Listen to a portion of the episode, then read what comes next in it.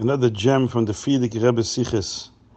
The Mitteler Rebbe was in charge by the placed in charge of the by the by the Alter Rebbe, his father, at a young age, to train and to mentor the young Hasidim.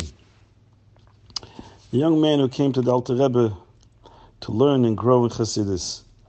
So the Mitteler Rebbe took great interest, was highly engaged in the uh, progress of these young bachim and young alites. There was one guy who was a big Talmud, a big Talmud Chacham, big Lamdan, but remained this cold, cerebral guy. And no matter how much the Mitteler Rebbe spoke to him, he couldn't change him and break him and make him into a real chassid. So once the Alter Rebbe said to him, did you, did you ever read Perik Shira? Perik Shira is the, the famous braisa, this text written by one of the Tanoim that talks about how each animal sings to Hashem and praises a certain pasuk. Each animal has their own pasuk, their own praise.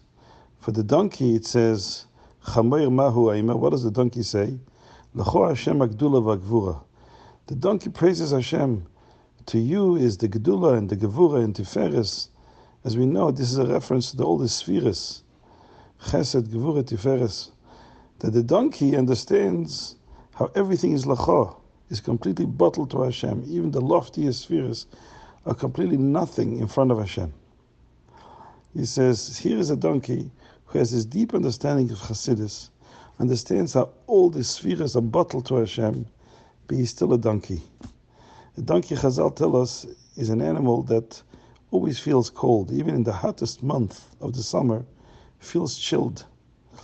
He says, this is this is what a donkey is. He can understand Ksileskin, can understand the deepest Dinyanim in Torah. He's still a donkey.